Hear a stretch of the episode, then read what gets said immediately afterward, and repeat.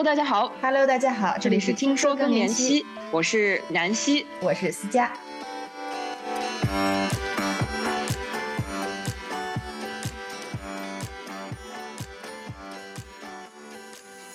不知道你的成长中可否有过这样一个人，他总是善于在他人的生命轨迹中埋下伏笔，却笑而不语，静待花开，等你自己去挖掘。只要你愿意，就随时任君采撷，续写未完成的浪漫故事。假使你忘了，他会默默地替你惋惜，却从不会有多余的话。本期节目，我们也赶个晚潮流，借着《繁花》这部电视剧和土生土长的上海人高老师，还有在上海生活了几十年的老朋友奥黛丽，一起来聊聊我们心中对于美、对于衰老、对于死亡的思考。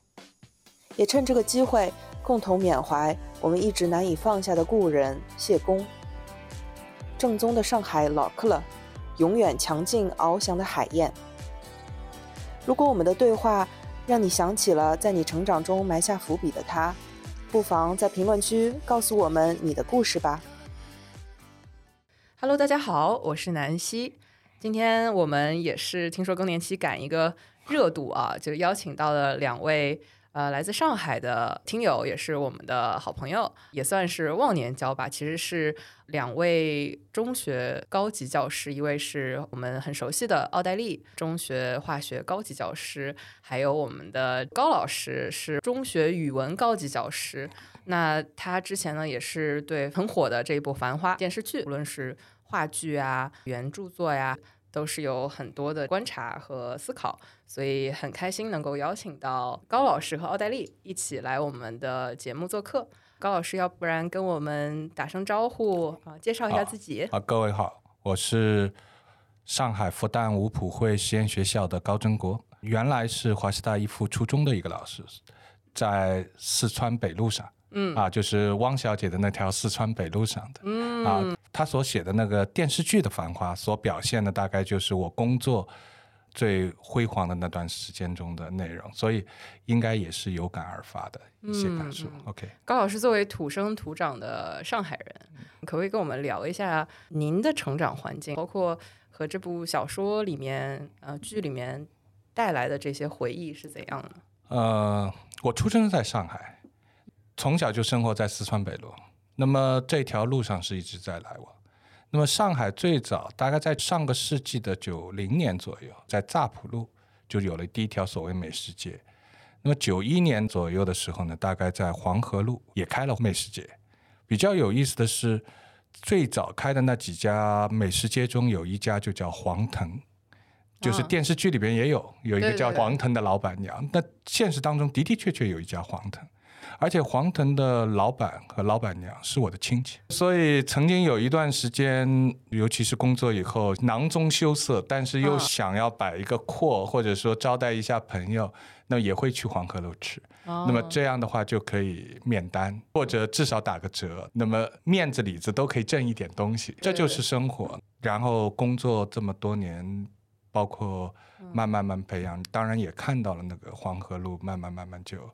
消退，包括自己的亲戚慢慢发财，包括走下坡路等等，都是成为生活中的一个部分。对，就繁花的盛开和凋零。对，嗯，繁花从一朵花变成繁花，到最后繁花落尽，这就是个过程。我个人觉得，大概就是金宇澄这部小说起名为《繁花》的一个原因，因为你看到到繁花的美。也必然会看到繁花落尽、凋零的那样的一种花开花落自由花开花花落。但这个也许喜悦也罢，哀伤也罢，这就是生活，这就是繁花的特质。您刚刚聊到说，您和其中的繁花一朵啊有一个可能更加亲密的观察，方不方便聊一下您从大学时期观察到繁花盛开的这段时候，然后再到它之后的整个过程，嗯可不可以具体的聊一聊呢？其实据我知道，王家卫在拍这部电视剧的时候，他对于细节的把控是非常的严格的。嗯，我的好几个朋友接受过王家卫编导的助理的采访，他们细节到就是当时人们用的这个录音机是几个喇叭的，啊什么牌子的，包括在那个电视剧里边提到打保龄球，对，他们的助理甚至问我朋友，当时的人们往往喜欢到哪里打保龄球？嗯，当时应该是在松山路的皇宫，那时候就打保龄球最喜欢打的地方，就是大家去玩的地方。哪里去玩，怎么个开销，怎么样的消费等等，喜欢吃什么东西，嗯，他都调查的很还原度非常高。包括黄河路，说实话，就是说今天我有的时候看网上有人说黄河路在王家卫的笔下拍摄下，就简直是不可能啊！这个怎么会是上海呢？什么旧上海等等？其实当时的黄河路就是这个样子的。嗯。包括他们吃的东西，包括人来人往，包括他们的发饰等等，其实它的还原度非常高。里边有很多细节，比如说，呃，我曾经看到有一段，他就是杜洪根去李李的那个至真园，去跟他说，或者说威胁要挟，如果你怎样，我就让喽啰或者我的兄弟，对，一人一桌，每天点一碗面，我就把你这个店给弄垮了。这样的事，其实，在黄河路发生过。哦，包括砸玻璃等等，其实这样的事情都发生过。嗯，同样的，什么挖厨师这种事也有过，但是往往厨师是要挟，继而是高价跳槽，最终都不会有好结果。原因就在于黄河路的这批老板娘们，其实个个都是很有本事的人。当然了，这个电视剧里边的。这群老板娘们显得有一些嚣张跋扈，嗯，因为我的亲戚就是一个老板娘，对，我个人觉得他们其实是八面玲珑的，虽然杀伐有的时候很果决，但是在另外一面，包括顾客也好，包括他们人际关系的处理也好，尤其那个时代的一条黄河路，它是一条个体户路，对，后来才有，比如说谭生元他们来了，谭生元他们来了是国企背景的，对，最早。发起来的，比如说丽丽，比如说阿毛盾平，比如说黄腾，比如说大富翁，他们都是一些私人老板，嗯，都是一些从各个角落赚到了第一笔金以后，希望在黄河路发展起来的人。那么他们实际上要处理各种关系，官道的，对对吧？或者说是朋友的，所以他们的这种情商是非常高的。举个例子，我的亲戚在黄河路开店，那么我要去吃饭。嗯，有可能我进他们的饭店就不方便，为什么？原因很简单，如果免了你的单，那其他人怎么办呢？他往往说，哎，你到另外一家店去，然后由那家店给你打折。实际上，互相之间就是通过，哎，不是我给他你打的，是这样的话，那么既圆了亲戚的面子，对，同时又维护了一些最基本的利益，同时呢，他也不会伤了别人的脸。嗯，像这样的一种。长袖善舞，八面玲珑，其实还有很多很多，嗯，包括相互之间的帮衬辅助。譬如说，厨师生病没厨师，尤其没大厨怎么办？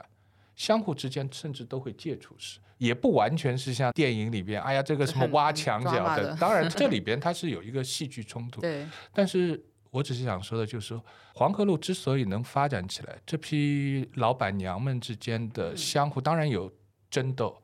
对，但是也有合作。说争斗也说个笑话，当时我亲戚想把店面扩大，嗯，他想吃几家店，周围的旁边几家小店可能生意没他做得好，他想吃下来，收购下来，收购下来。但他旁边的一家不肯，可能大家就觉得就是说有一份骨气或者志气，我就要撑下去，撑到底。嗯，另外一家愿意，所以它造成一个结果，他的店变成是中间隔了一家人家。哦，对，就很奇怪，就是 A 和 C 是他家的，嗯，B 家住。是加在里边，嗯，所以它造成一个是他的后厨如果要端个菜要绕，哦，不方便，但是也就这样了，对，所以有竞争也有合作，这就是黄河路，一群非常能干的。对，呃，老板娘，而且他们就是有手段，但是也是挺体面的。对他们很讲某种江湖的体面。这批老板娘当时的年龄，在我记忆中就是像我舅妈，大概是四十左右。哦，所以您当时就是见到这些姐姐们，当时您是大学生是吗？对我大学刚刚毕业嘛。啊，对啊，就在读大学和大学毕业这段时间，所以这批老板娘其实年龄都不大，在《繁花》里边有一些显现出来，好像。年龄有点偏大，嗯，就呃是有点像就范甜甜的那哎，个对对对，好像还都快有种感觉，都是四十多近五十这种状态，哎而且有点跋扈感。在我印象中，也有可能是因为我带着滤镜，嗯我感觉其实都挺好的，而且都很美的那种。对，就是您当时就是美女的形象，其实是那个时候对对建立的，是吧？对，嗯到后来其实多年之后，我碰到都会说哇，这个好美，都还是觉得他们很对美。但哎，其实如果按我们这个节目扣题的话，我们一直会说，在四十加其实已经进入到一个中年围绝经期的这个啊时期，对，肯定身体呢，尤其在高压的环境下，可能会有一些身体上的变化。对我还蛮好奇，您对这些女性形象当时建立的对美的标准，我感觉您用非常优美的语言去描述这些女性形象啊，我觉得每个时段的女性，她都有她的美。嗯，不同的话题，对不嗯同的美、不同的话题。比如说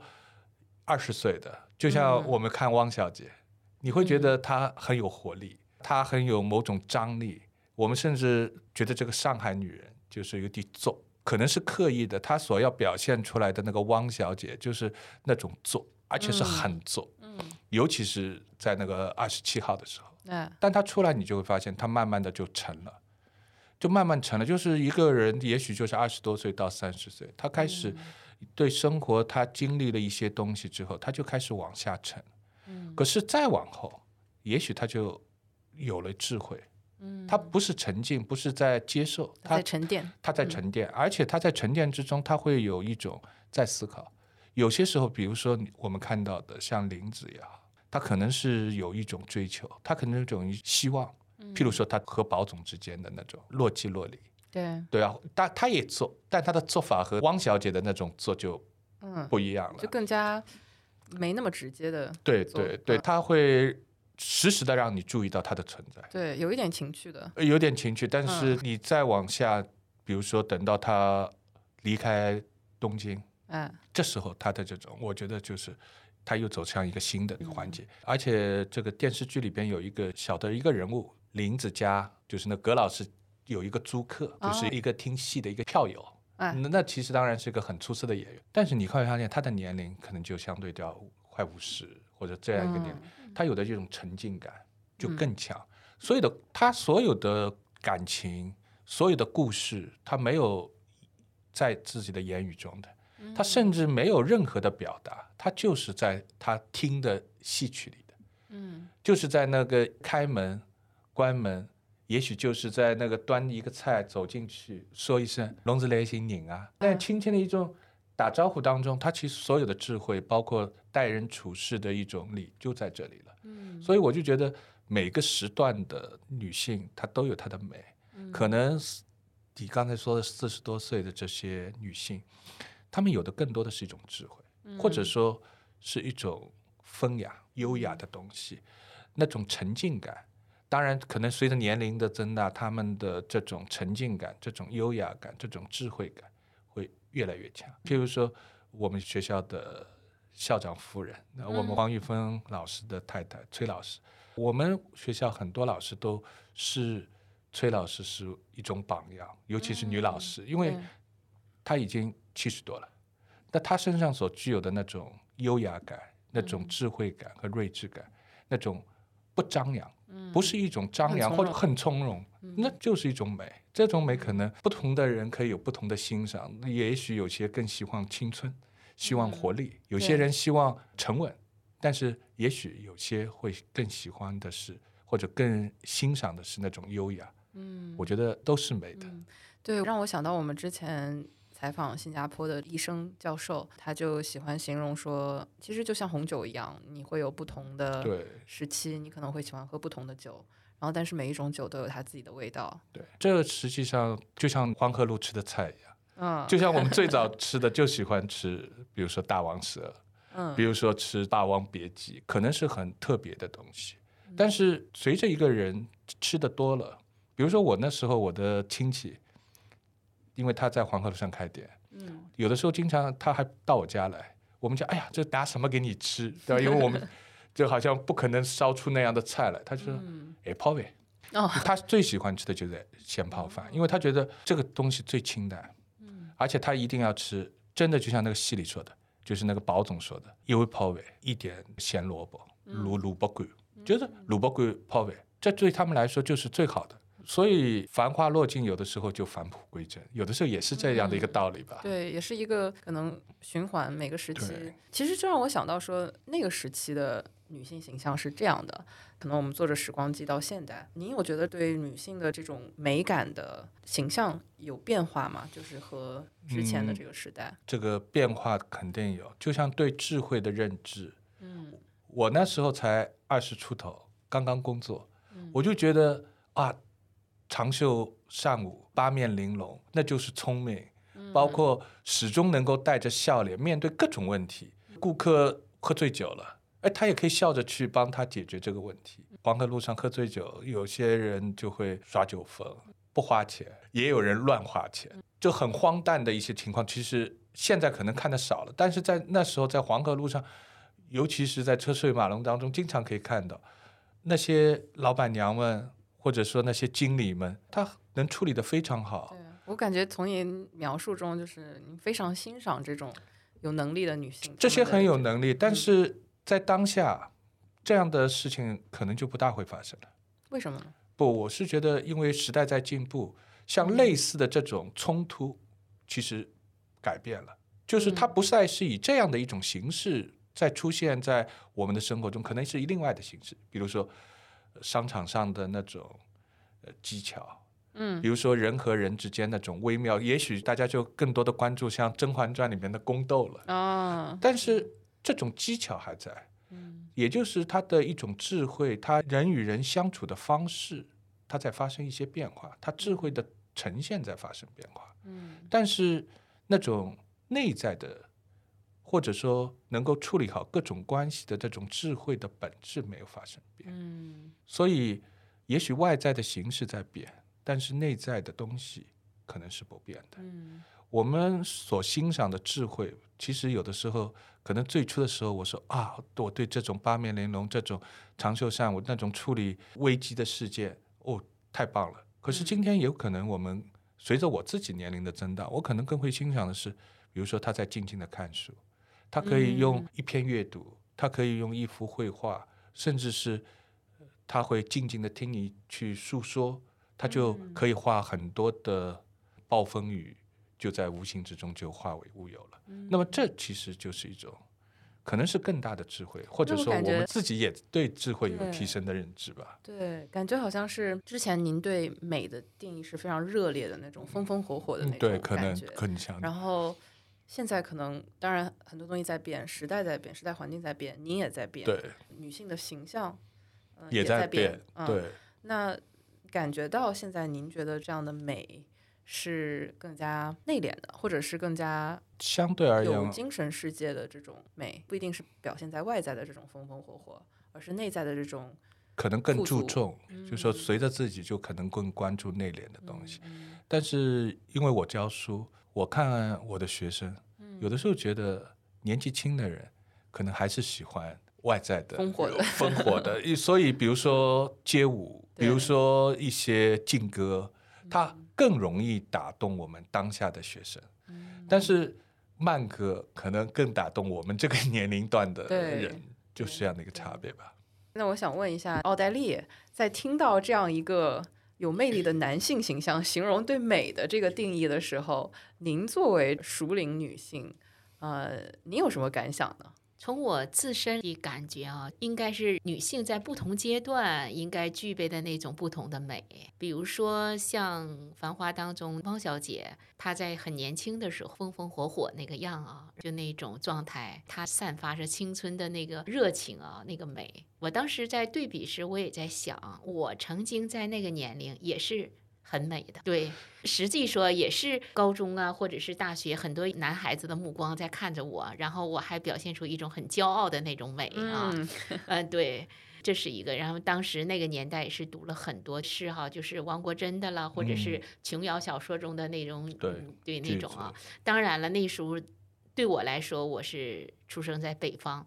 那对上海那种生活还是非常向往的。应该是在一九八四年的时候，当时看了一个电视剧《上海滩》，那时候就看到冯程程，嗯、怎么能那样打着一个伞，穿貂毛的那个大衣，然后露着腿，下边嗯穿黑色的皮鞋，一个白色的袜子，至今在我的感觉和内心深处的记忆中，还是说。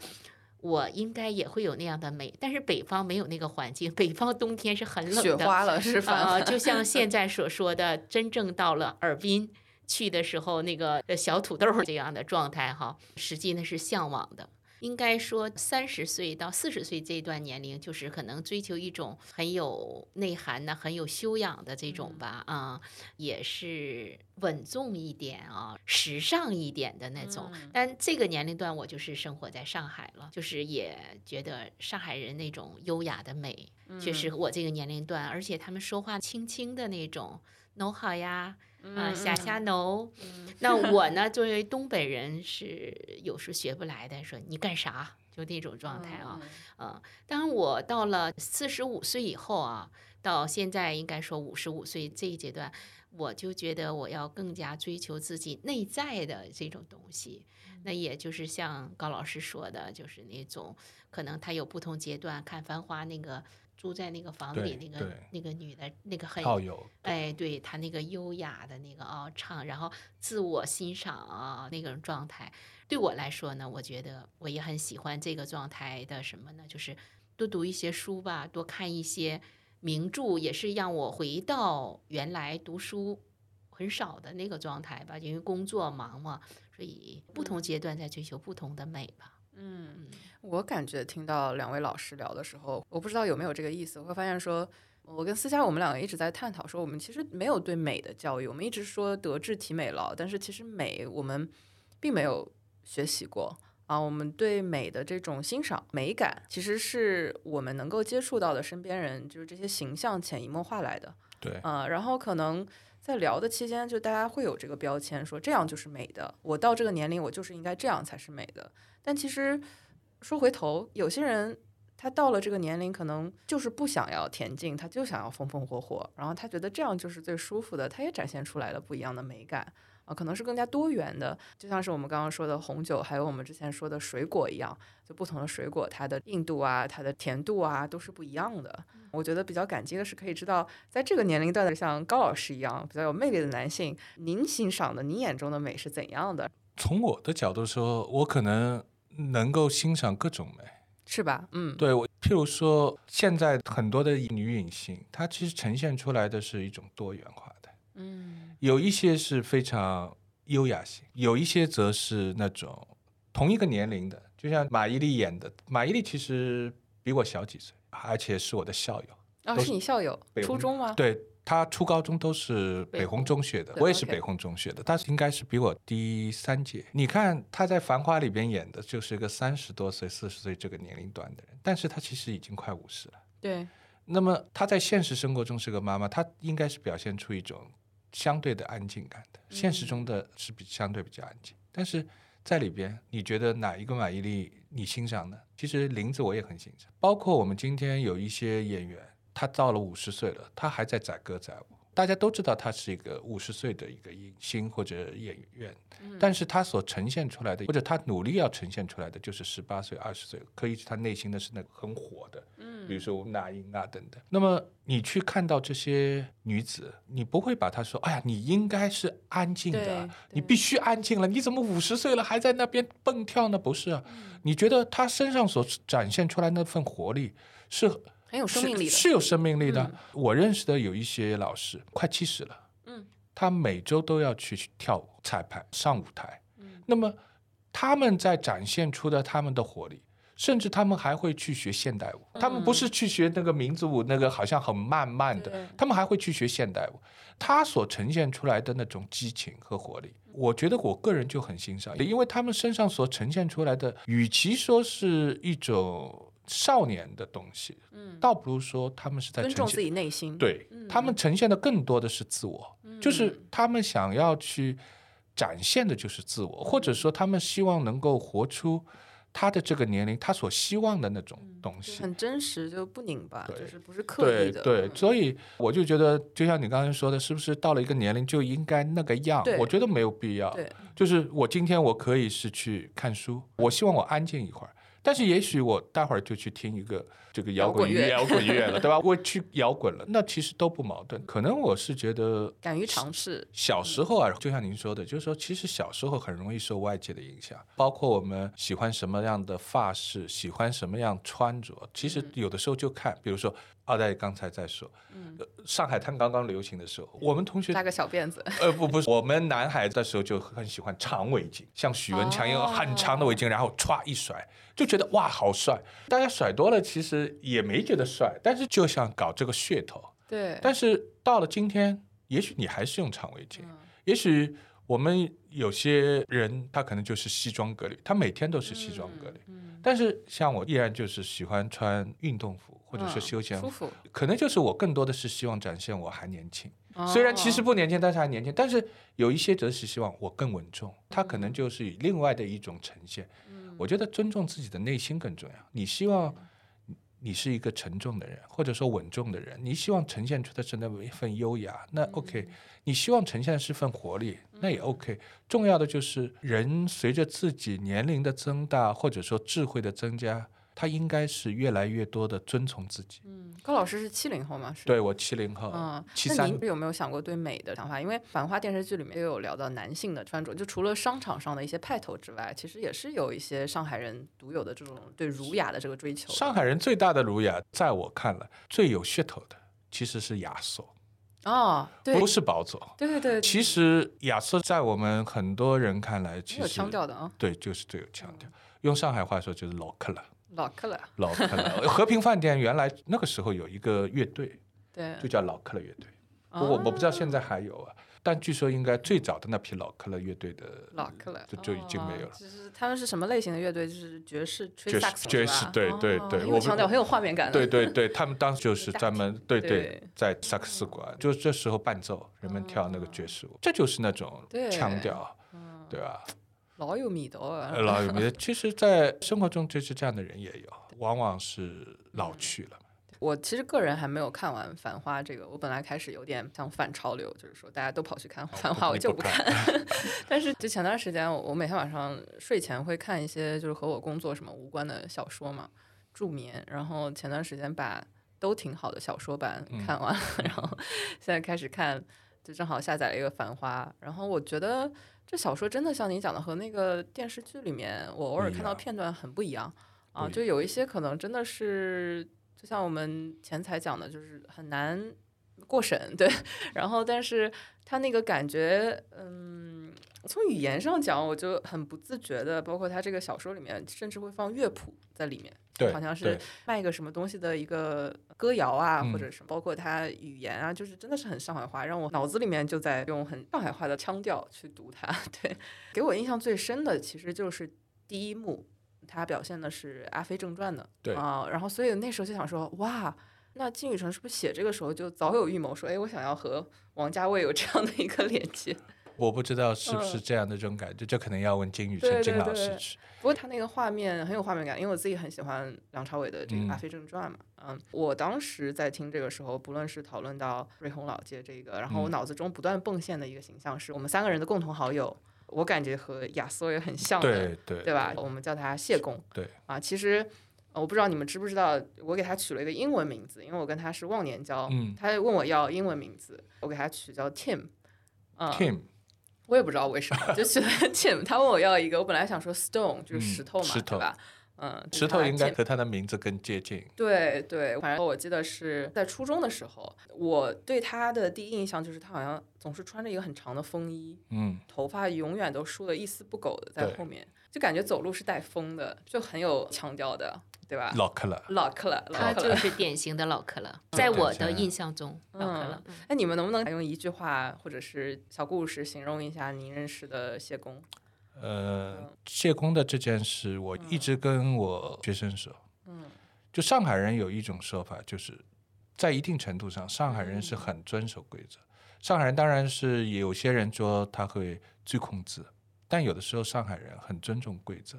尤其像谢公这些，因为谢公的父亲是律师，嗯。解放前的大律师，所以他的眼界也好，他所受的教育也好，他其实就是一种比较 gentleman 的这种教育。比如说谢公，当初我们在时代一附中工作，嗯。啊、我算是他的徒弟，嗯。就说我们走路啊，比如说我回家的路，有的时候和谢公可以同路，有的时候你不大愿意跟谢公走的，原因在于是什么呢？为啥？就是说，因为那时候的路上啊，有很现在这个交通可能更加发达，这个汽车很多，嗯而且我们走的是小路，小路上没什么车的，而且马路又不宽，不像现在都是车道。用现在的话说，大概就是单行道的这样的。他要看红绿灯，哦，他一定要看红绿灯，嗯就是说，如果不是绿灯，他就坚决不走。我们这条路上一个人都没有，对，不要说轿车，连自行车都没有的时候，他也不走的。他有自己的风骨呃，，他一定要看着绿灯亮了才走。所以有的时候我和他走，我突然走过去了，我说：“哎，人呢？”一回头，他站着了，他也不叫你。那么你这时候大概也只能退回去了，就就所以这时候你就要去看红绿灯。那我觉得这个很有意思，我可以感受到他可能心里面会坚持自己的规则，对但他不会要求你说对他。从不要求，嗯，他有很多的是他会提出建议，对，但他从来不会说你应该怎么做。嗯我有一次上公开课，嗯应该也是比较高阶的，他问我，他说：“你课备好了吗？”嗯的师傅，我说我备好了。我们现在上课，可能我也带徒弟，我会嗯说来，你讲给我听听看，你准备怎么上？先上什么，再上什么？这个一步步就那至少或者说，你把你的教案拿给我看，这是我们做老师的一个规矩。嗯他不是的，他说来，你坐下来，你讲给我听听看这篇文章。嗯我记得那是徐志摩的《再别康桥》那首诗，哦他就说你读给我听听看，你一句句讲给我听你的感觉，你怎么看呢？那我就一句句讲我读的感觉，然后他会问，哎，你这个地方怎么想的？然后我就说我是怎么想的。讲完了，他说哦，你去上课吧。嗯，就很意向的那种。就是他也没有说我讲的他认可不认可，他从来没有说过，就是说我讲的他认可，他没有说过。后来我知道他不认可的 他不认可，但他不说但但他不说，但是他要的就是说，你对这文章是有你的感独觉特的看法，你的判断有的，你有你的想法，你有你的依据，OK，你可以去上课了。嗯，但是是不是你的这一定要遵循我的想法？对，哎、不一定。嗯呃很多是，还包括其他有一次上课也是的，有不同意见。我们有一些老师对一节课的想法有不同意见，嗯然后他就说让他就这么上吧。我就觉得这种宽容，你说是宽容也好，兼或容的感觉，或者说叫开明，开明上海叫开明，嗯就是在一些像谢公一样的这些老教师身上，其实是很多的。我们现在反倒包括我自己，就是说其实都没做到那种开明，往往是，哎，这个地方不大好吧？你要修改一下啊，这个地方我觉得怎么处理或者怎么环节的调整更好，这就上课我们就会这么说。而那一届的先生，可能更多的就是你告诉我你是怎么想的，你是准备怎么做的，你这样做你有你的道理，OK，你就去吧。嗯。这种开明度，我觉得就是让我想到这种独立思考的。其实我回头想，就是我独立思考的启蒙就是谢公。我记得当时就是小道说选一个饭店，刚刚讲这个老饭店王朝，就是我嗯们说家谱的王朝，我很有感觉的。因为当时我刚刚跟他见面，然后他送给我了一个应该是个明信片还是他自己的照片，就是后面写着来自你的。我当时连忘年之交是什么意思我都不知道啊。那我知道忘年之交的时候，就是我有这个忘年交的时候。好像中午出去吃饭，就我们两个，然后他说你想吃什么，他一定坚持我自己去做选择。其实原来我不觉得我的家庭是会说，哎，你要去选择。其实我们都是很 efficient，就是有效为主。对，那我们选这个，这个就好吃，这个就不好吃，我们就去吃那个。但好吃与不好吃不一定是我自己选的。然后我当时就看到那个王朝嘛，我说，哎，这挺酷的，接着就去嘛。他说你选，然后说那我就选那个。然后他说可以，那我们就去那个。就是他不会说告诉你说，哎，你要不要考虑那个，要不要考虑那个？你选了这个。我觉得在很多的之后我们的交流当中，他每一次都会说问我的意见。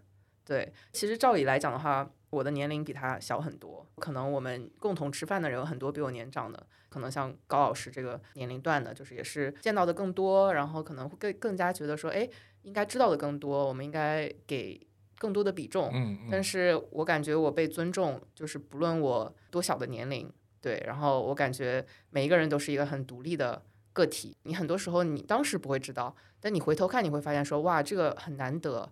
可能我之后在美国上学的时候，他们很刻意的让每个人有自己的想法。我觉得我当时有这个想法的时候，我并不感觉到难受，因为我很小的时候我就已经有这种非惯性思维，对 我觉得特别好，嗯。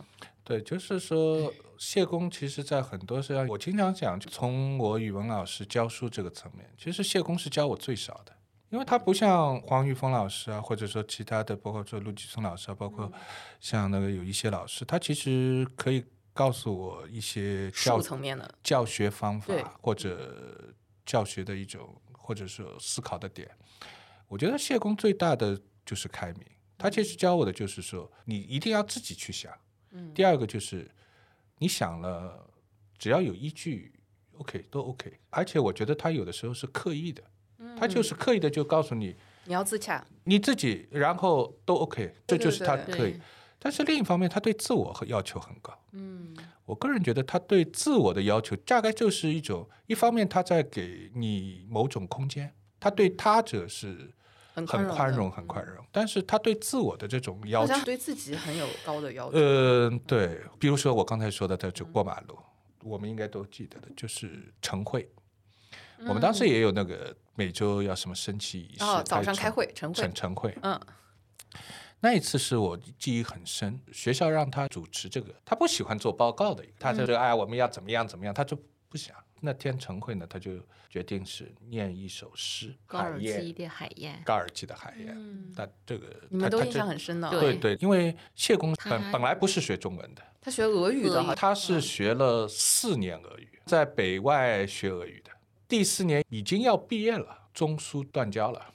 嗯 那么这时候他本来就确定好的方向，他应该是去外交官这种。或者去苏联，他就嗯进修这样的一条路的对。对对，那么中苏断交了，他这个俄罗斯等于是白学了，就没有意义了。嗯然后他才再回上师大，再学汉语，那再学两年，嗯所以他是两个双学位，他是北外的俄语系嗯和上师大的中文系，所以他的俄语说的非常好。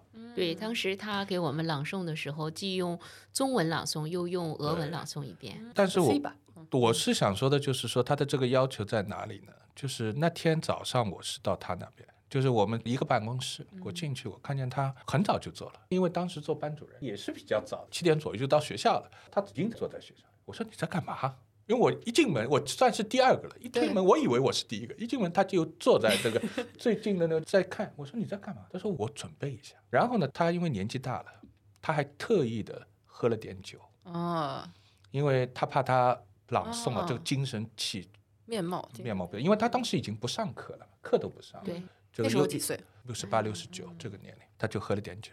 我说你早上喝酒，他说吊一下，掉一下。他吊一下，他的话说就吊一下。嗯然后我当时都不知道他是要去朗诵，因为嗯那时候没说。然后早上他就去升旗时他就朗诵，激情澎湃，嗯我好像记得这个，对，极其极其不，我就零四年，我就觉得难以想象，就是说，一个近七十岁的老人，他在那样的场合当中，他是用俄语很激情喷，就这时候你就知道了。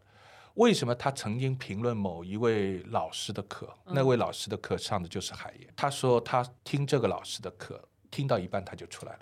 他说他把海燕的翅膀给掐掉了。他评论那个老师的课，就是他把海燕的翅膀掐掉了，因为他是学俄罗斯语言，他很能感受俄语当中那个海燕的那样的一种高尔基的激情，他就觉得你去慢慢的，这个海燕那么温热，那你就把海燕的翅膀给折了，所以他的那个朗读所具有的那种激情感，那是非常强的。但是他为了要达成这个激情，他要掉一下。调一下。第二个就是他其实俄语他能读的，其实说实话，我们没一个人懂俄语的，对对，他就糊弄我们都可以，嗯但是他觉得他一定要很准。嗯后来我就回忆起来，他当时看的就是本高尔基的俄语版的海燕，他重新在温习，嗯他特意去做温习。我想到今天，如果我还会上一篇老课文，还要去特地在这之前再做这样的温习嘛，可能都不能像他那样。这就是他对自我的要求会。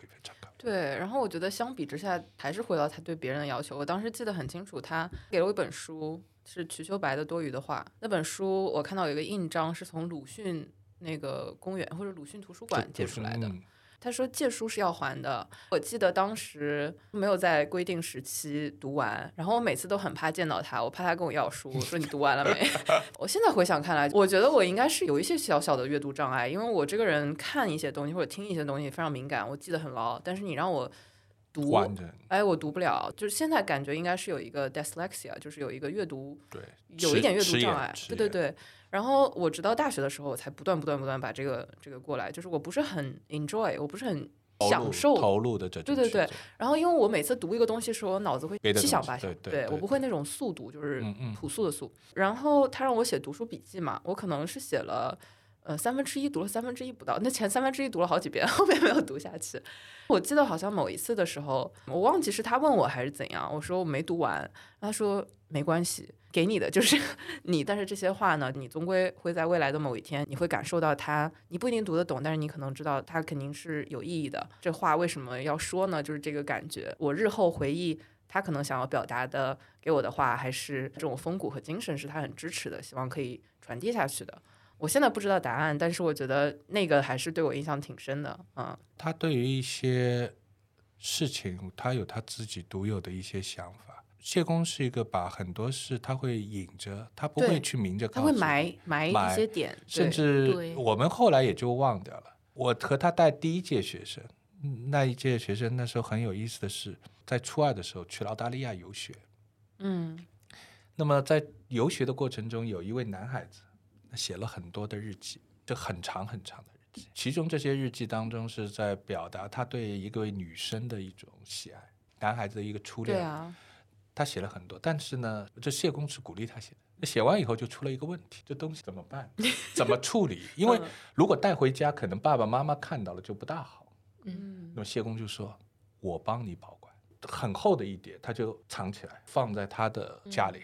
嗯然后这件事情就过掉了，初三过掉了。后来、嗯大概隔了一两年，他有一次就跟我说起，嗯，初三毕业的时候，他和这个男孩子说过，他说这东西要给你吧，还给你吧，还给你吧。嗯那个男孩子犹豫了一下，说还是先放你那吧。再等来，那就是大概是高二或者大概高三。这个男孩子又回学校来看老师，正好碰到谢工，他又问他了，他说你的这些东西还在我这儿。嗯 男孩子已经忘记了。哦，就男已经移情别恋了。或或者说，其实男孩子对这个自己写过的东嗯西，其实已经不记得。也许这段生活、这段感情，其实在这个男孩子的生活当中，其实已经是过去了。飘过了，然后就是这件事感觉事，谢公更加，尊重别人哈。我觉得他可能想要保留那份美好，对甚至是别人的美好，他帮他保留，就是这个时光机会因为谢工跟我说起这件事的时候，嗯，他很遗憾，对，他就说：“嗯哎，他忘了，他都不要了。我觉得在谢公眼里面，这是最美好脑子里面有的东西小说，他觉得这个男孩子应该把这东西保留着，嗯，有一天拾起或者怎样，他不应该忘掉他的，对，他不应该把它抛下的。嗯我不知道后来谢公他，是在看真人秀，呃，不不，我不知道他最后这一刀的本子他后来怎么处理的，嗯但是我始终记得，就是当时他在跟我说起这件事，尤其对着那，因为那刀东西就在他的面前，嗯就是他很遗憾。他那种遗憾的目光，我至今难忘。就是你觉得他自己有这样的遗憾吗？我觉得谢公是一个有很多事他是个很浪漫嗯，包括他和师母之间，包括他的情书是他的爸爸帮他修改的。哦，对，就是说，当时他给师母写情书，他的律师的父亲，你给我看看，你给我看看，然后跟他说，你这个用词不当，嗯。你这个地方用词不当，要修改，嗯。就修改的。嗯。这是谢公就是说谢公在很多事上他的小细节上，所以他对语言的一种敏感性，所以他希望学生能够很准确的是表达某种情感和情绪。嗯，而且就像你说的，他对于美，他始终有一种宽容度和欣赏度。有，而且它点很好是非常多元的，就是我记得很清晰。还有另外一个画面，嗯，如果我想到谢公，我会想到的是，我记得当时我是个中学生，然后好像是和家人还有谢公，我们一起去一个可以有女性跳舞的地方。然后呢，我记得谢公就跟我讲说，你要看，你要懂得欣赏这个舞蹈，它的形体，它的怎么样。然后我记得当时家人就说，他还小，你不要跟他讲这些。但是我觉得这个好像也是埋到一个种子，因为以至于我现在做一些女性健康，我觉得发现我有一种能力，就是我和任何人都可以聊一些貌似很冒犯、很尴尬的东西，但我却很平常的可以聊。啊、我觉得这个东西是我也很奇怪，就是人家觉得同样的很积极的话题，人家会愿意跟我聊，但是不愿意跟别人聊。就也许说我流露出来的是我不会 judge 你，我是还蛮不愿意听。我觉得可以用一种很开放的态度去跟别人聊，然后不会让人家觉得说我不知道，至少我感受到的是这样的。然后我不知道和这个有没有关系。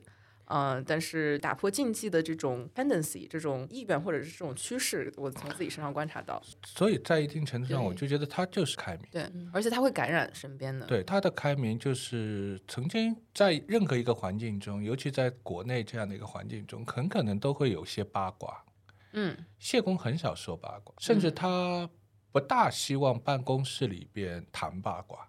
嗯，我们当时在办公室里边很少说八卦，尤其谢公在的时候，你说八卦的话，就是谢公感觉很难为情的。不，谢公就会觉得这是人家的事情，嗯，就是真的事情你也不必说，甚至你不需要去评价、评论别人，这就是谢公的原则。所以，嗯他有他自己的原则。对对，而且他会影响到周围人，所以有的时候我们就觉得开开玩笑，但是你不能够去把别人的生活中的东西拿来去议论，或者说去做评价，而且更不能够把某些人生活的东西和他其他的方面好像要串起来，这是不对的。就一概而论这个对。对对，这个就是其实谢公这点是做的很好的，很难。对于谢公哈，实际上我的记忆当中有几件事情是令我最感慨的。当时想啊，就是《繁花》上我看电视剧，他说了一句话哈，就是说你这人生路上你遇到什么样的人，你可能就会有什么样的人生。对，他给我一个很大的那个，就是我来上海。大概那一年就是五六年之间，然后第一次我们学校去欧洲、去北欧六国去旅行嘛，暑假。我现在回过来想啊，我遇到了这样的人，他真是在我未来的人生中，真是给我奠定了一个做这件事的一个基石吧。当时去北欧六国，我没出过国，上上海这都来很大了，其实应该说很土的那种啊。我们要出去的前三天，他就悄悄地给了我一本书，他就这么说一句：“你看看。”也没有说你怎么怎么样，你看看那个是啥？是一个叫《北欧六国旅游》的那本书。各国旅游的风情啊，和是一个景点呐、什么的，还有注意的。哎呦，实际上那个我自己看了之后，那现在回过来看，我就是说，现在出国都有给你做笔记呀、事先做功课呀。那我那一刻，实际我就已经学会了，这是一个我真的一直是特别感动的人。就包括现在，因为我的孩子在国外，我去之前我要做一些，比如说到哪里去要做一个功课，哪个景点什么的。这个在我的就是人生遇到那个朋友，我已经有过，这是一个。还有一个呢，就是当时我的女儿，因为她考进的是复旦附中，呃，本来就是决定是。我想，作为我们外地到上海来的，就是他如果能考进复旦大学或者是清华北大，这就更好了。我们根本没有想到是国外的这种状态。那他就说了我一句话啊，他说：“老师哈，你挺有远见，把孩子带到上海，有国际化都市嘛。但是你女儿比你更有视野，把你带到全世界。所以这句话我一直是逢人便说，就回忆谢公，就是他确实现在女儿在国外，然后我会因为她在哪里，我会去那里，或者去的更多。所以感受不同国家的风土人情，所以确实让我开拓视野。这个也是谢公给我带来的一个真的是很珍贵的美好的记忆。还有一件事啊，也让我挺那个，也是我作为老师，可能也是中年女性哈，可能是对教育孩子方面要注意的，就是。那个时候，女儿在学习时，比如说明天考试，那我们学校通常下午就会放学生回去自己复习。那我是做班主任，老师也挺忙的，那我就说你不许动，回到家里你马上复习什么。嗯嗯，他就告诉我一句：不用复习，今天下午我带他去吃点东西，或者是说看个电影，就是孩子让他放松。那现在回过来，就他这种教育思想和理念也是非常正确的。嗯很难。他说学习是在平时，对，而不是那个，嗯嗯，就是有很多很多的事情哈，让我感觉到人生当中你遇到什么样的人，可能会改变你的人生。回过头来，现在想想就是恍如一梦，哎，恍如一梦，就像是个梦。而且他还带我，就是让他埋下了很多梦的种子。啊，对，有一次我就说，因为我的母亲去世了嘛，我就谈我的母亲怎么样啊。然后他说，我到那个时候也是一样的。他说这句话，呃我会这样讲：我去去就来，这是嗯他的原话。所以说，真的让我们，我记得很感动哦。今天我为什么说恍如一梦？当时刚刚学校也创立，一附中也创立，我们民办嘛，学习压力也很大，嗯这个竞争也大。他到了初三，他对和校长提出，和我们所有的老师，学生回家的时候要看得到太阳，嗯，也就是在太阳落山之前，学生要回家的。现在 想想，简直像是一场梦他。现在看到这个都有无奈甚至很可怕。第二个，他曾经在很大的场合说过，游戏是儿童的天使，嗯就说小孩就是要玩的。这个在今天看来也是很正确，很难想象。我们那时候就这个是一九九七年所说的话，那现在都已经二十五年过掉了，对啊，其实越来越不可能了，就感对觉就嗯这个还是比较就繁花落尽，有的时候就嗯繁花落落尽尽的感觉。对就可能就是这个时代就过掉了，真的这个旧时代，嗯无论是黄河路也好，还是那个时代的人也好，渐渐的就是老去了，或者是哎，其实我有一点很想跟你们讨论，就是我觉得，就是我们对谢公都是非常尊重、非常欣赏啊。但其实我觉得我迈不过去，我觉得他就是生命临近最后对自己的这种要求。然后其实我会觉得怎么讲，就是他不希望大家看到他比较衰老的，嗯对或者是眼里无光，嗯，他很害怕。对，可能是别人心里面，就其实他的这种恐惧，我会感觉得到，不是当时，而是为什么我会做，比如说更年期，或者是这种，嗯，其实我们很多时候聊更年期，或者是聊年龄、聊衰老、聊中年、老年，呃，甚至聊死亡。对吧？我们其实是没有这方面的教育的，我们是没有办法很正向的去面对这个过程的。直到我看《西藏生死书》，它整个的这个嗯疗法，就是我会不断的想到说，衰老本身它不恐怖，但是如果你衰老的没有 dignity，就没有尊严，那个是很恐怖的。那个时候我会不断想到说，那他是怎么过来的？他给自己这么高的要求，可能他对衰老的那个形象可能还拧着。嗯我是觉得当中有一次，我觉得是一个很大的一个变化，就是他最初还经常是到他的小区里边去逛逛，会走走。在我记忆中，就在那以后，他几乎就不出门了，因为那一次呢，他头晕，他走到一半，他大概是在瑞虹那边小区走走走，走到一半他就觉得头晕，嗯。然后他就坐下来，坐了很久，他才站起来重新走。他后来有一次我到他家去，那时候他就说起，他说：“哎呀，那一次我就怕我倒在地上，嗯，倒在外边，要人去，就要人扶着就回家。”他觉得这个是他很怕麻烦别人。第一个，他怕麻烦别人，而且我就觉得他就怕如果有一天万一。他其实这时候他有太多担心，他万一这样的话，他就会失掉很多东西。是不是上海的老克勒都是这样的要求自己呢？不知道，我觉得可能谢公对于自我的一种尊严，就是到他最后这几年，他就不让我们去看他。对，我知道你们都要冲过去，就是那种像半强迫性。不能让他嗯知道我们去。哎，那您觉得去了之后，他嗯是嗯他会他是开心的吗？还是觉得你们冒犯了？他是开心，开心但是他也有点紧张，嗯哎，因为他怕你会告诉他，或者说你会提醒他，比如说你要去看牙，因为他牙不好，而且牙坏了。他很怕被你们说教吗？呃，是的，他这时候我就觉得老小孩儿有的时候会有老小孩儿，比如说我们说谢工，你的这个牙坏了，那假牙坏了，那你就到牙防所啊，嗯去看一下，去修一下，嗯，其实不麻烦的，你去看一下，重新配一个。对，他就觉得哦，好好好，他一定答应你，这就像小孩儿一样啊，哦，答应。但是实际上你再次去，他不去的，原因很简单，他就要出一次门，他觉得我要准备这个准备，因为在我们所印象印象中的谢公，他其实是很 gentleman 的。对他很儒雅的，然后他的衣着嗯。虽然不见得是豪华奢华，但是他很干净，对，他的穿着也很得体，嗯，对啊？那么他如果要人搀扶着或者去要毛发人，他可能自我感觉就是他会觉得这有点有失形象。有失形象，嗯，嗯所以他不希望这样，所以他宁可在家里。我比较好奇，你们看到这一个，他肯定是给我们很大的这个印象，也可能是我们的一个前人，就是我们在经历这个的时候，我们会怎么过来，对吧？因为确实这个社会对中年以后的这个生活，中老年，就其实现在说实话，七十五岁以前已经不算老年了，七十五岁以后才算，对吧？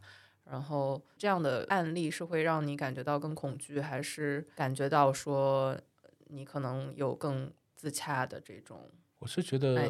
嗯如果有一天我到这个年龄，可能我就更需要的是走出去，嗯倒不是说尊严的问题，我是觉得可能生怕孤独。我们经常说，孤独是一个人的狂欢，但是你走出去，你可以感受到你周围的一种生命的跳动，嗯不管这种生命的跳动是不是属于你的，但是你感觉得到生命的跳动，我觉得你自己的心也可以烧一下，你会觉得你和这个世界是的关联度会很紧密。嗯。而不是坐在一个房间里边只看着电脑，或者当然电脑也可以获得信息，但是我觉得这种信息更多的是一些没有生命的东西，或者说它不可能让你感受到一种活活生生的生命跳动。对，所以我今天经常跟我爸妈说，我爸妈也现在也快八十了，嗯我说你们有空天气好一点，你就去公园走一圈。嗯，去公园走一圈其实不为什么，当然呼吸空气很好，还有一群人在。感受人气，你嗯对，其实人气，我觉得这个东西很玄乎，但是真的很需要，就是你要和人生活在一起。是这样，而且这个是有科学依据的啊，就是他们做这种百岁老人研究，你就是其实 number one killer 就是孤独。对，嗯，我住在英国的那个西伦敦那边嘛，呃，富勒姆原来是很多很多老人的啊，就英国的老龄化，就尤其嗯伦敦的老龄化是很高的嘛，对吧？然后我那个社区其实就有两种人，一种是本土的老年的，就是可能还推着那个小车的那种，嗯，呃老年人，呃，要不然就是刚搬进来的这种 young professional 的，就是年轻的这种专业人士。嗯就我觉得当时就特别好玩儿，我觉得他们尽管这个推着这个，他还是每天出来，对啊，然后穿着裙子，然后涂着指甲油，嗯你知道吗？但是我就在想说，我们好像在国内我看不到这种，就是如果你在推着车了，你就被关进去了，关在家里面，或者是关到那个老人院里面。那我觉得没有这种 role model，没有这种你看得到的形象，是会恐惧的。你会觉得说，哎，那我到了这个年纪，我是不是没有行动能力，没有思考能力？那我是不是就结束了，对吧？嗯，我觉得这一种没有一个好的案例，就是你的这个 role model，嗯，其实只会增加这个恐惧。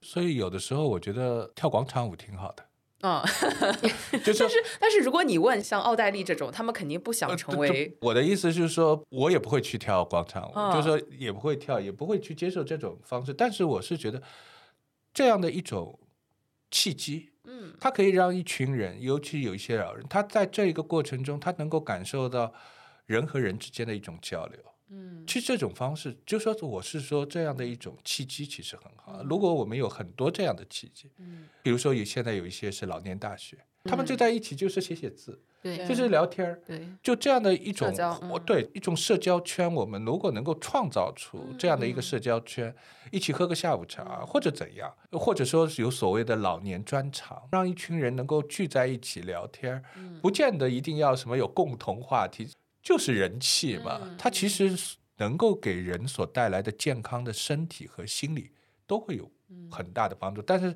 现在就少一点。国内目前好像广场舞多一点，其他的一些对对少一点。而且我觉得“老年大学”这个词，其实很多人也会望而却步，会觉得说我还不是老年，但是我有这个社交需求。或者说有人就觉得大学好像又很高大上，好像啊，这对这我好像不够格，或者说需不需要再学习？嗯其实不是，我觉得就是社交，嗯，就是一个社交的场域。嗯对，需要一个社交场域。嗯，就像过去老人说说打个麻将，打麻将其实对你的那个脑力很好的，但是腰力不太好。就就说其实也是种途径。当然，其他的一些健康环境，我之前在 Fulham，我刚刚搬进那个社区的时候，我收到一个小广告，是一个桥牌俱乐部。嗯嗯，然后我听说要，这个很酷啊，那些感觉很聪明的样子，我要去。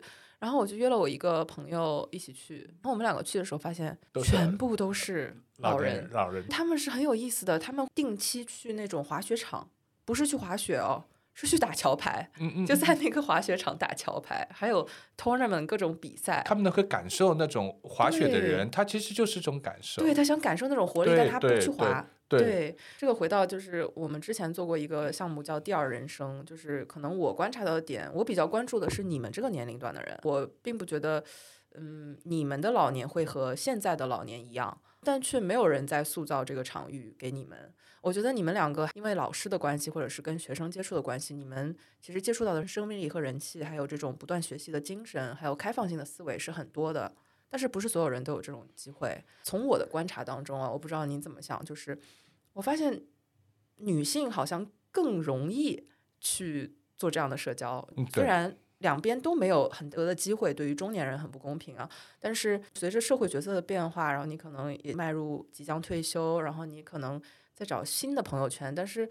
嗯，感觉社交圈又在做减法，对吧？然后老的朋友也不一定是同频的，所以你们能够接触到的这个机会是很少的。我观察下来，我觉得虽然我们做女性健康，我很关注女性健康，但是在我采访的时候，我会发现说，可能在我们现在这个社会，男性的起点是不容置疑是比较高的，对吧？然后女性的起点可能是低的。但是我们这个弧线呢，慢慢慢慢，女性虽然在更年期的时候经历很多这种，如果不是天之骄女的话，经历很多这种痛苦或者怎么样，不管生理上、心理上变化，但是过来之后，她真的是不断不断的进步。不断不断的挖掘自我提升，像您讲的黄校长的夫人夫人对，但是我却见到很多男性，其实在这个期间会有很多失落，然后这种失落是没有办法跟群体共鸣的。就我脑子中会想到说，哎，如果你你自己在跟自己较劲，较到一定程度，你会会很平或者是下行。对，但是能够很开放的走出去，会找到自己的一份。这个不是我现在研究的主要目标，但是我很好奇，一个好的中老年这个过渡对于男性来说是怎样的？我不知道你有没有思考过这个问题，或者你有没有这些观察对于男性的？我觉得主要是有一些男性，可嗯能呢我看法不见得正确，就说不论是工作压力大，还是他的工作投入度大，在他工作期间，比如说六十岁之前，他有一个比较高强度的工作投入。对，一旦这样的一个工作投入消失，他会发现他不会生活，嗯。因为他所有的生活就是工作，他不会打桥牌，嗯。他不会滑雪，他不会去旅游，因为他所有的生活都是工作。嗯，而一旦他的这个工作消失了，他不需要工作，他对自己的定义是要他就在想我怎么过这二十四小时。嗯他的娱乐活动、社交活动其实就受限，而且他原来的比如说社交圈，他可能就是他的工作圈。一旦他的工作结束，他的社交圈似乎也锐减，我觉得会有一种惶恐感。对我怎么办？嗯我去如何？另外一个，尤其是一些可能像高端、高阶的，他可能原来所受到崇仰或者怎样的一种态度，他没有了，嗯他就没有了，因为生活改变了，嗯所以他就会很在意。包括我在想，谢公是不是也有这种情况？就是嗯他其实这时候就回收，嗯他就回收到自己的家里了。嗯那么这种状况的话，他反倒没有像女性那样的容易过度，容易经历这样的一种改变。他调整，他有的时候调整不过来，所以有的时候就是说，无论是男性、女性，其实都要过渡。但是这个过渡的时候，其实我觉得最重要的一个过渡，就是在你工作的时候，在你还在努力工作的时候，嗯就是要学会生活。嗯有一个爱好，嗯呃，不仅仅爱好，而且要去学会生活。比如说，你要学会去旅游，你学会去和他人去做一些也许你并不喜欢做或者并不擅长做的事，你要去接受这样的生活。你要去知道，哦，原来可以有这样的生活，而不是仅仅工作。倘若你把你的生活全都只有工作的话，我很怀疑，就是你后边的这个过渡能不能过渡成对功？对，对啊，所以我们做老师有的时候有一个好处，就是我们有假期。对，那么，如果假期里边出去走走，或者说去培养一下自己非工作的那些，或者把嗯工作丢掉的那些东西，也许是一个利于自己慢慢慢慢转换的或者这调整的一个东西。就是这个其实就是一个投资思想了嘛。就是我以投资的角度想的话，就是真的不要把蛋放在一个篮子里面。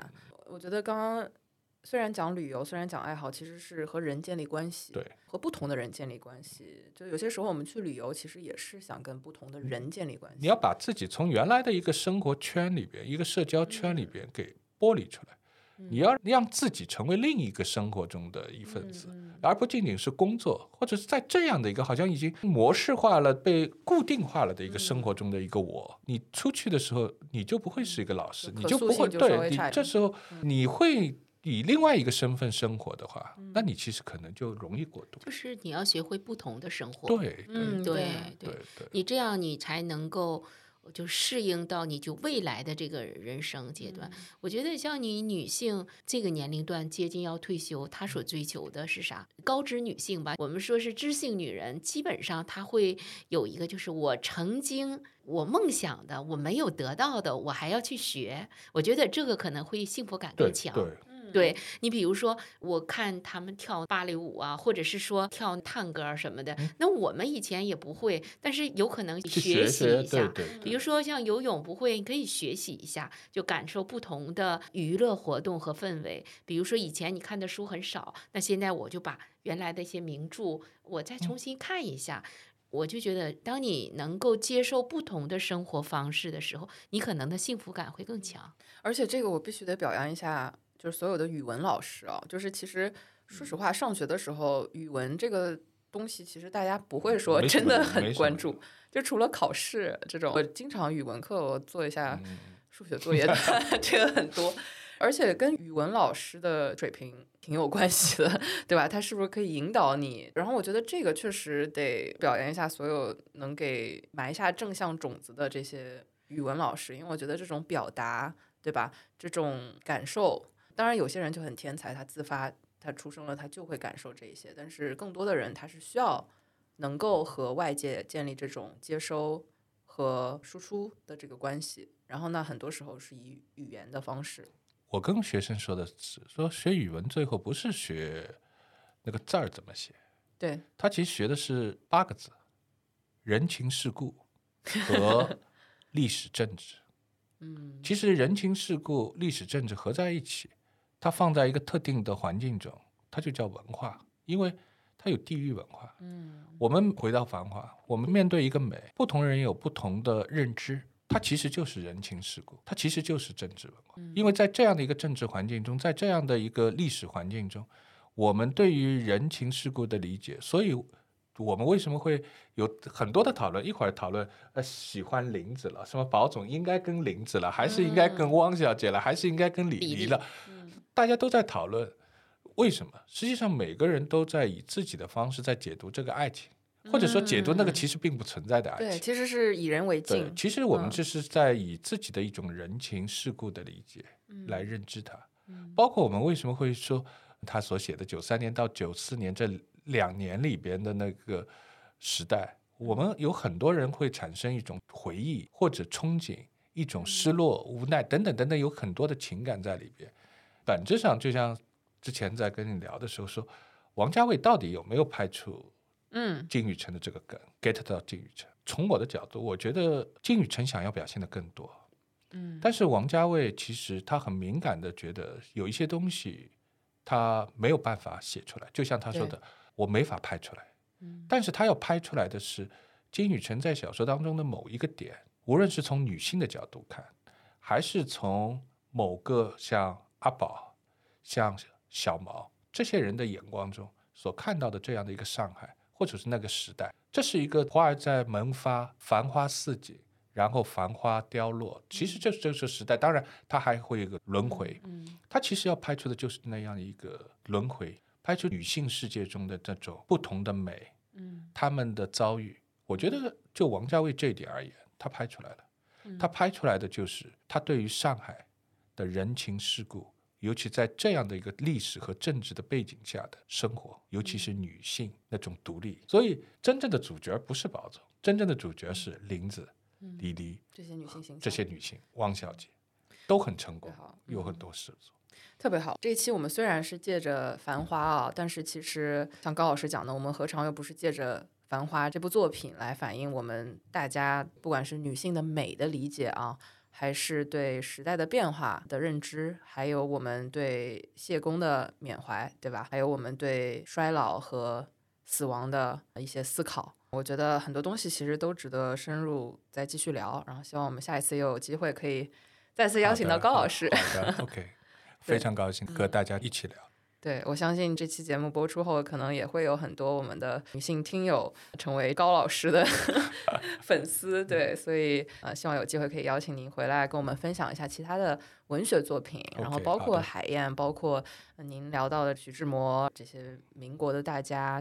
我知道我们的听友之前还提到背影，其实有些时候你小时候看的一个东西。和现在看的是挺不一样的。